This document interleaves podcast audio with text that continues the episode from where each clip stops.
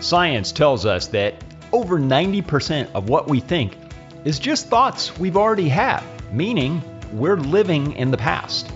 If you want to know how to live a better, more fulfilling, more joyful life, you want to live right now in the present. I know what I thought yesterday. The question is, what am I going to think today? It's time for a new thought. Welcome to Everyday a New Thought. I'm Thor Challgren. This is the second show I'm doing on Don Miguel Ruiz's book, The Four Agreements.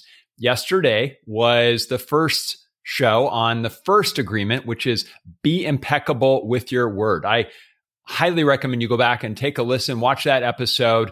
I describe the sort of origin of the book and what that first agreement is. It's be impeccable with your word. So Today, we're going to talk about the second agreement, which is don't take anything personally. And what Don Miguel Ruiz says in this is nothing others say or do is because of you. What they say and do is a projection of their own reality, or he, as he refers to it, their own dream.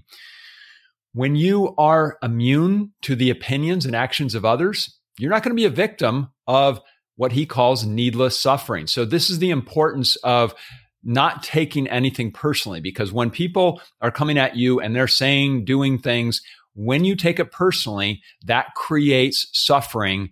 And he's saying you don't have to do that. He makes the point that other people, they have their own movies of, of the way that their life should work. And so they make their own movie and then they project that onto us. So you probably have had situations where people say well this is the way life should be. This i mean this is this is my own view and they try and project that onto you. So that's what they're essentially saying live your life like i live mine. So when you don't take anything personally you're going to be immune to that.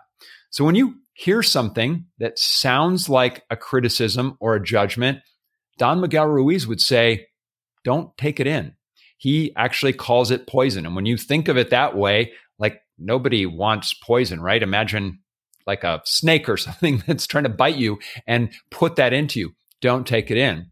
Now, that's what others say. He also says this refers to things that we say about ourselves, that we shouldn't take our own thoughts personally, that the judgments that we have about ourselves is stop, pause, and go, Am I making a judgment about myself? And am I taking my own judgments about myself personally. Now, one of the ways that you can break from this is to take inventory of your judgments. So, not only about others, but about yourself. You could maybe sit down with a journal and, and think about the, the way that you live your life and go, what do I think others should do? What are my sort of rules of how life should be lived? Because in some cases, those might be useful to you, but in other cases, you might be creating judgments about others that you then project onto them. Also, take inventory of what others have said about you and ask yourself if that's something that you want to take in or not.